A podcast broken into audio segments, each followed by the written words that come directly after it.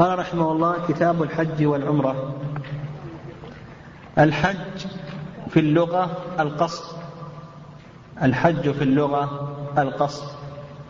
وأما في الاصطلاح فهو قصد مكة لأداء النسك. نقول في الاصطلاح قصد مكة لأداء النسك. وأما العمرة فهي في اللغة الزيارة. وأما في الاصطلاح فهي زيارة البيت على وجه مخصوص. يقول في الاصطلاح زيارة البيت على وجه مخصوص. قال يجب الحج والعمرة مرة في العمر. الحج واجب بالإجماع. وقد دل على وجوبه الكتاب والسنة وإجماع العلماء. أما القرآن فقول الله عز وجل ولله على الناس حج البيت من استطاع إليه سبيلا. وأما السنة فحديث كثيرة منها حديث عمر رضي الله تعالى عنه لما ذكر النبي صلى الله عليه وسلم حديث ابن عمر رضي الله تعالى عنهما أن النبي صلى الله عليه وسلم قال بني الإسلام على خمس شهادة أن لا إله إلا الله وأن محمد رسول الله وإقام الصلاة وإيتاء الزكاة وصوم رمضان وحج البيت لمن استطاع إليه سبيلا. وأجمع المسلمين على هذا. قال والعمرة العمرة هذه موضع خلاف. هل العمرة واجبة وليست واجبة؟ هذه موضع خلاف بين العلماء رحمهم الله تعالى. فالعلماء رحمهم الله مختلفون في وجوب العمرة. ما ذهب إليه المؤلف رحمه الله أن العمرة واجبة ودل على وجوبها. يعني المذهب مذهب الشافعي أن العمرة واجبة وقد استدلوا على وجوبها بعدة أدلة. من أدلتهم على وجوب العمرة حديث عائشة رضي الله تعالى عنها أن أنها آه، سألت النبي صلى الله عليه وسلم هل على النساء من جهاد؟ فقال النبي صلى الله عليه وسلم عليهن جهاد لا لا قتال فيه الحج والعمرة. يعني قول النبي عليه الصلاة والسلام عليهن جهاد لا قتال فيه الحج والعمرة. وهذا أخرجه الإمام أحمد وابن ماجه وصححه جمع من أهل العلم. وكذلك أيضا استدلوا على ذلك في حديث أبي رزين. العقيلي وفيه قول النبي صلى الله عليه وسلم حج عن أبيك واعتمر. وهذا الحديث في السنن وكذلك أيضا حديث زيد بن ثابت مرفوعا أن النبي صلى الله عليه وسلم قال الحج والعمرة فريضتان. وهذا أخرجه الدار قطني وهو ضعيف أخرجه الدار قطني وهو ضعيف. استدلوا بهذه الأدلة. الرأي الثاني مذهب الإمام أبي حنيفة ومالك رضي الله تعالى عنهما. مذهب أبي حنيفة ومالك رضي الله تعالى عنهما أن أن الحج أن العمرة ليست واجبة وإنما هي سنة. واستدلوا على ذلك بأدلة من أدلتهم حديث جابر رضي الله تعالى عنه. أن اعرابيا سأل النبي صلى الله عليه وسلم فقال يا رسول الله أخبرني. قال يا رسول الله أخبرني عن العمرة أواجبة هي؟ قال لا. وأن تعتمر خير لك. قال أخبرني عن العمرة أواجبة هي؟ قال قال وأن تعتمر خير لك. وهذا حديث أخرجه الإمام أحمد والترمذي. ولا يثبت عن النبي صلى الله عليه وسلم. وكذلك أيضا استدلوا بحديث طلحة مرفوعا أن النبي صلى الله عليه وسلم قال الحج جهاد والعمرة تطوع. الحج جهاد والعمرة تطوع. وهذا أيضا لا يثبت عن النبي صلى الله عليه وسلم. قوله الحج جهاد والعمرة تطوع. هذا لا يصح عن النبي عليه الصلاة والسلام. الرأي الثالث في المسألة اختيار شيخ الإسلام تيمية رحمه الله أن العمرة واجبة. يعني أن العمرة واجبة إلا على المكي. يعني من كان من أهل مكة لا تجب عليه العمرة. واستدلوا بأنه يروى عن ابن عباس أنه قال يا أهل مكة لا عليكم ألا تعتمروا. يا أهل مكة قول ابن عباس يا أهل مكة لا عليكم ألا تعتمروا. والأقرب في هذه المسألة نعم الأقرب في هذه المسألة ما ذهب إليه الحنابلة والشافعية وأن العمرة واجبة لأن الحج واجب. وقد سمى النبي صلى الله عليه وسلم العمرة حجا أصغر. النبي عليه الصلاة والسلام سمى العمرة حجا أصغر. فإذا كان الحج واجبا والعمرة هي حج أصغر دل ذلك على وجوب العمرة.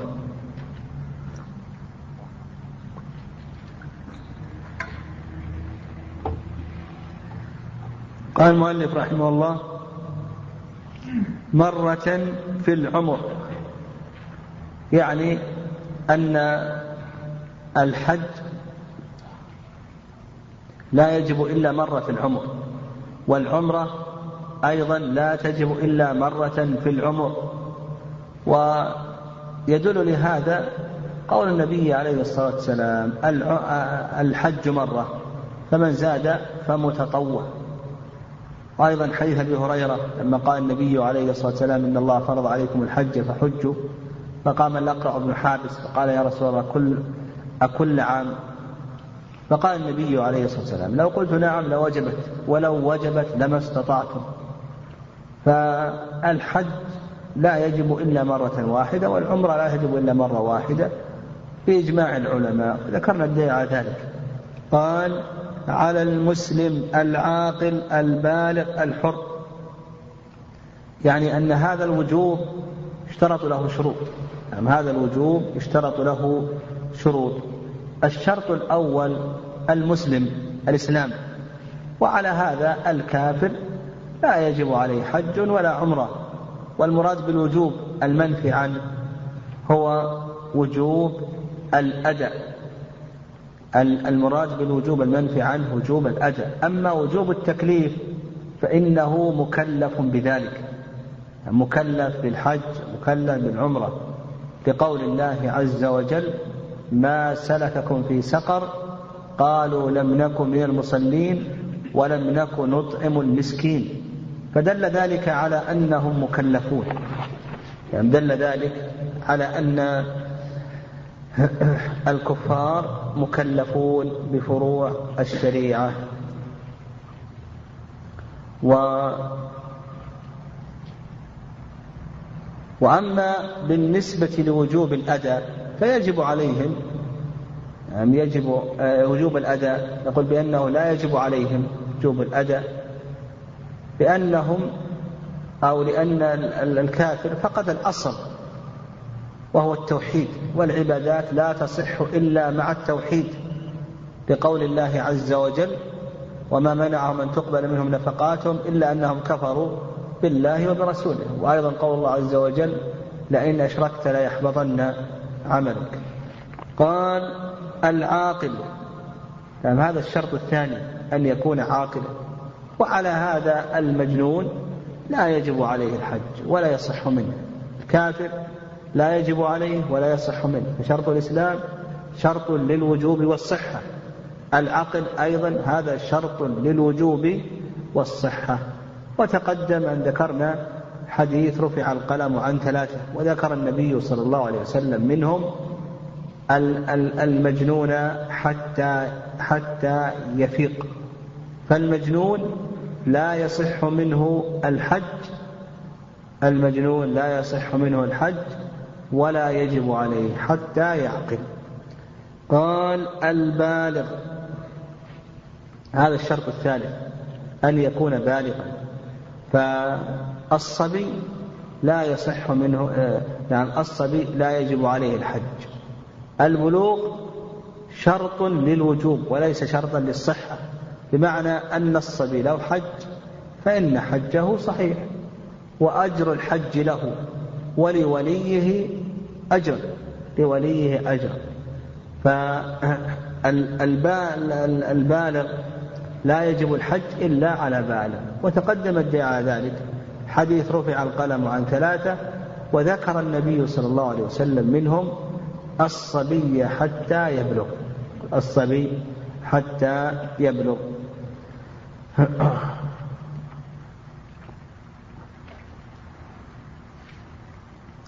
آه، الصبي يصح منه الحج حتى ولو كان غير مميز.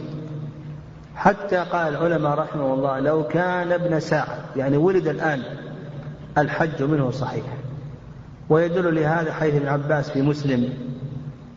أن النبي عليه الصلاة والسلام لقي ركبا في الروحة فرفعت إليه امرأة رجل فرفعت إليه امرأة صبية فقالت يا رسول يا رسول الله ألي هذا حج؟ قال نعم ولك أجر فإذا حج الصبي فنقول بأن أجر الحج له ولا يجزئه ذلك عن حجة الإسلام ولوليه أجر لقول النبي عليه الصلاة والسلام ولك أجر. أما أجر الحج فله لقول الله عز وجل من عمل صالحا فلنفسه.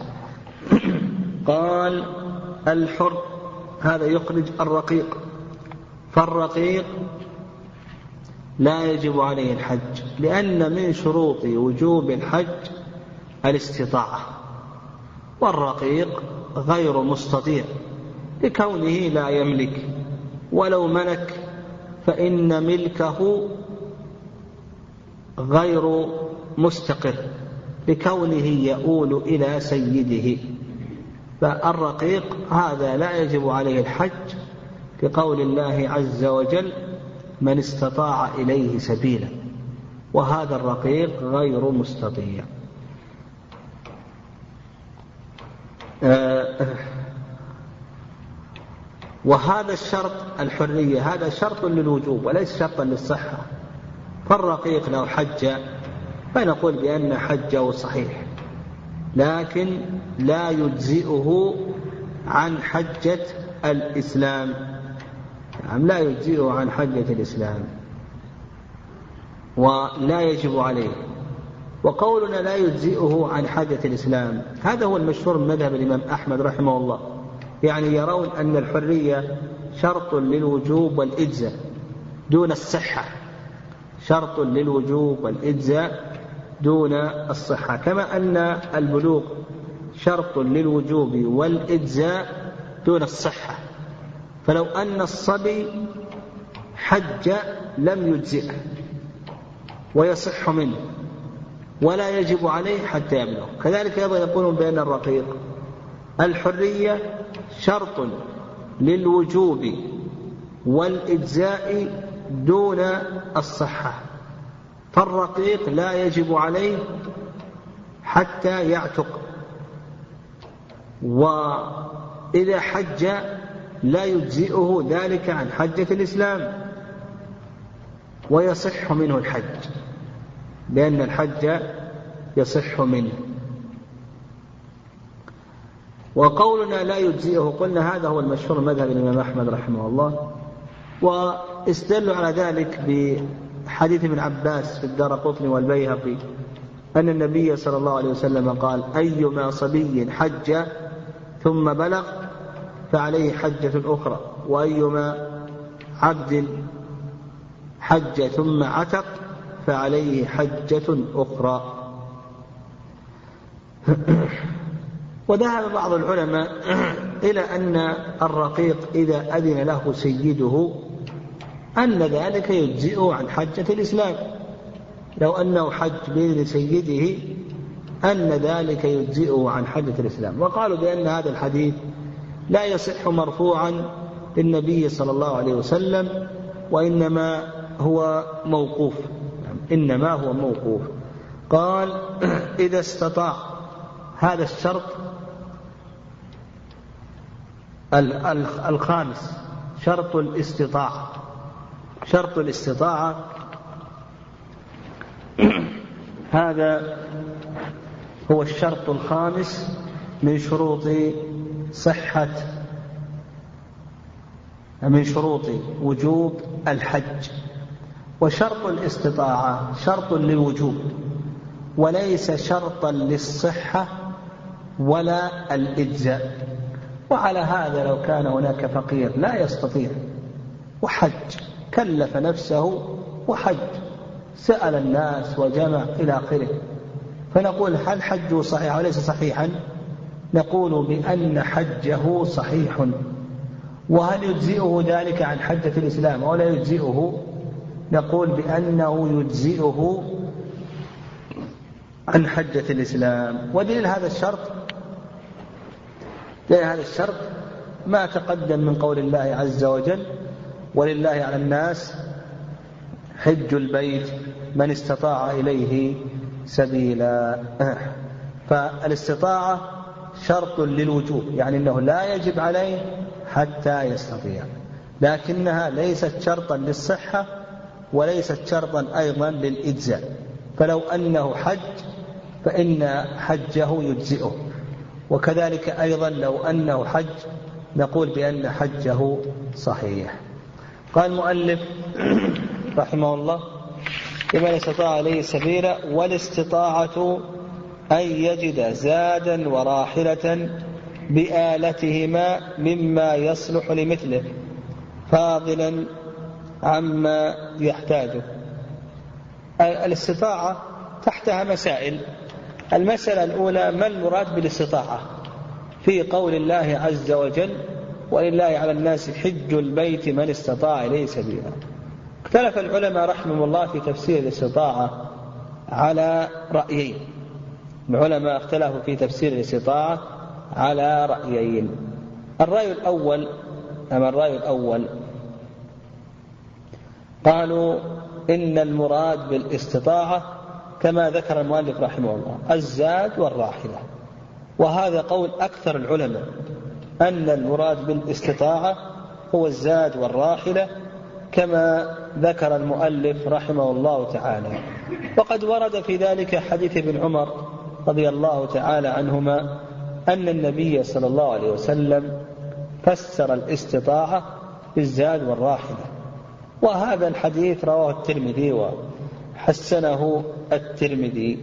وهذا التحسين من الترمذي هذا غير صواب لأن هذا الحديث في إسناده إبراهيم الخوزي يعني وهو آه، ضعيف.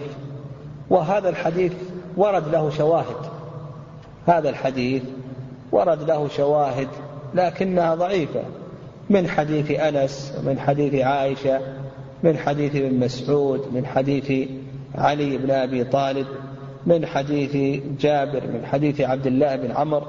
وهذه الشواهد كلها ضعيفة. هذه الشواهد كلها ضعيفة. الرأي الثاني أن المراد بالاستطاعة هو أن أن يستطيع أن يصل إلى مكة أو نقول أن يستطيع أن يصل إلى إلى المشاعر بلا مشقة عظيمة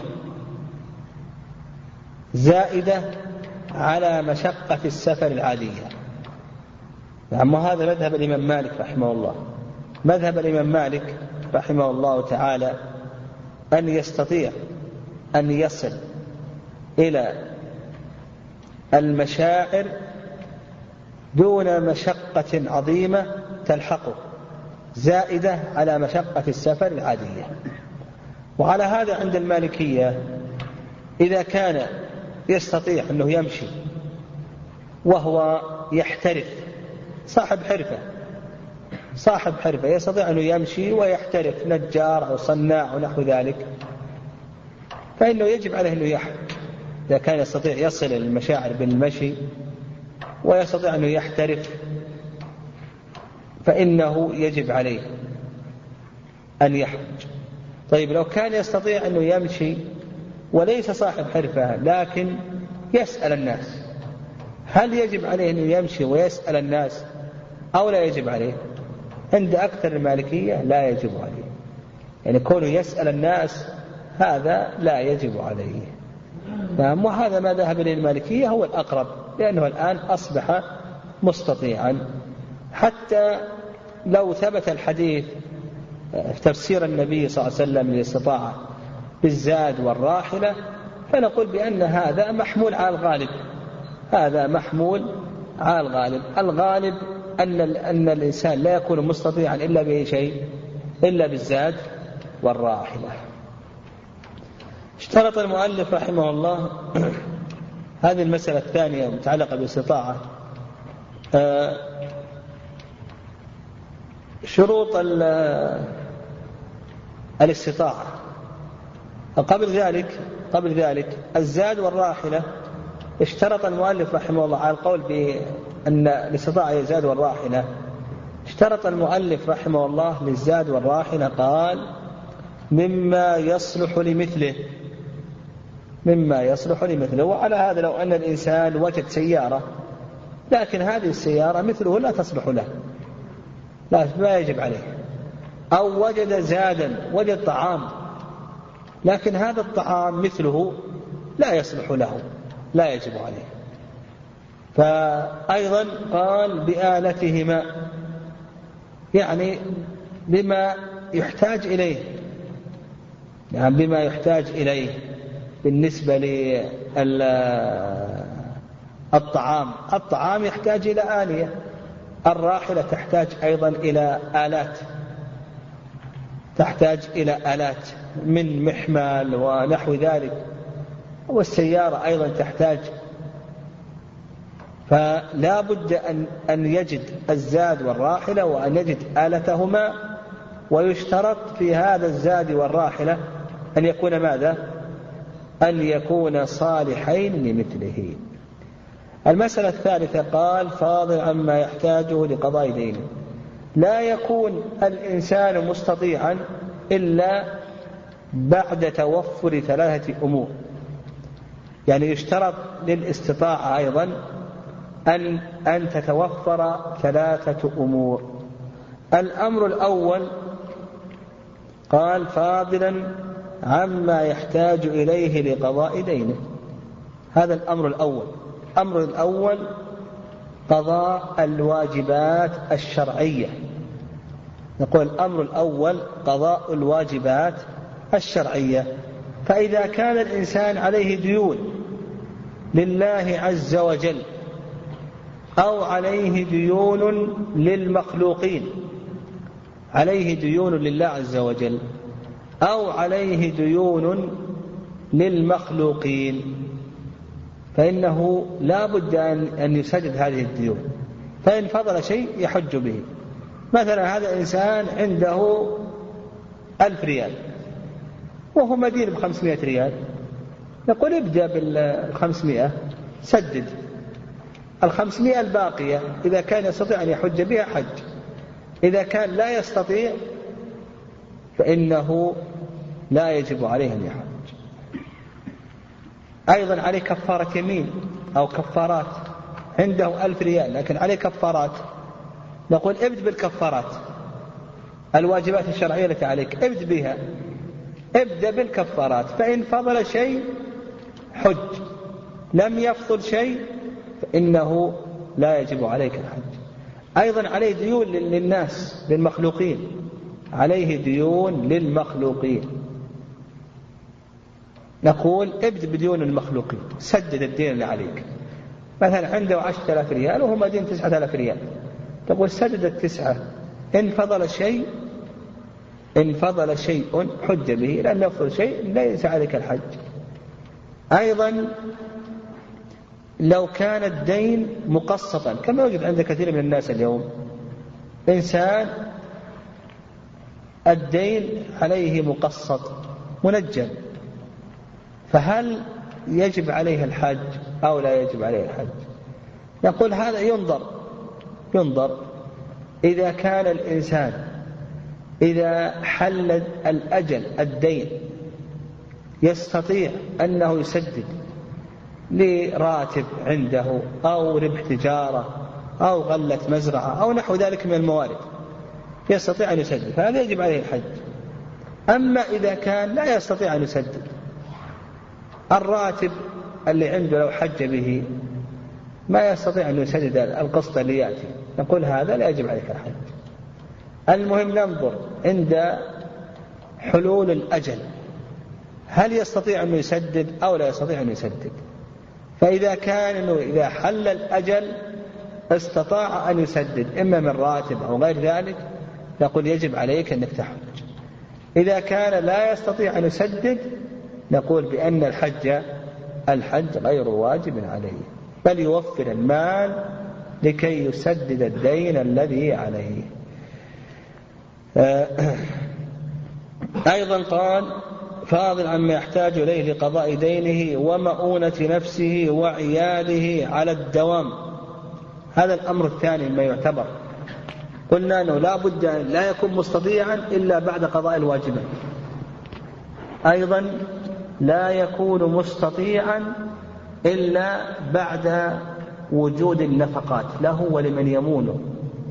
له ولمن يمونه. يعني ينفق عليه. فإذا كان مثلا إنسان عنده خمسة آلاف ريال لكن هذه الخمسة محتاجة لكي ينفق على أهله. يعني هو محتاج إلى ينفق على أهله وأقاربه الذين يمونهم من الزوجة والأولاد والوالدين. محتاج لكي ينفق عليهم. وهذه الدراهم يحتاجها. فإذا أنفق مثلا النفقة ألفين ريال مدة الذهاب للحج ويبقى ثلاثة آلاف ريال تكفي نقول يجب عليه الحج لكن لو كان ما عنده إلا ألف ريال. وهذا الألف يحتاجه في أن ينفق على أهله ومن يمونه ينفق عليهم. فنقول بأنه لا يجب عليك الحج. فلا بد أن يكون آه، آه، المال الذي يحج به بعد النفقة بعد النفقة. فإذا كان يقدر يحج من هذا المال والباقي يوفر النفقة يكفي يقول يجب عليه الحج. أو مثلا يستطيع أنه ينفق على أهله آه، من راتب أو ربح تجارة أو غلة مزرعة أو نحو ذلك. وهذا المال يقدر يحج به نقول يجب عليه الحج. وقول المؤلف رحمه الله على الدوام ما المراد بالدوام هنا؟ يعني ما المراد بالدوام هنا؟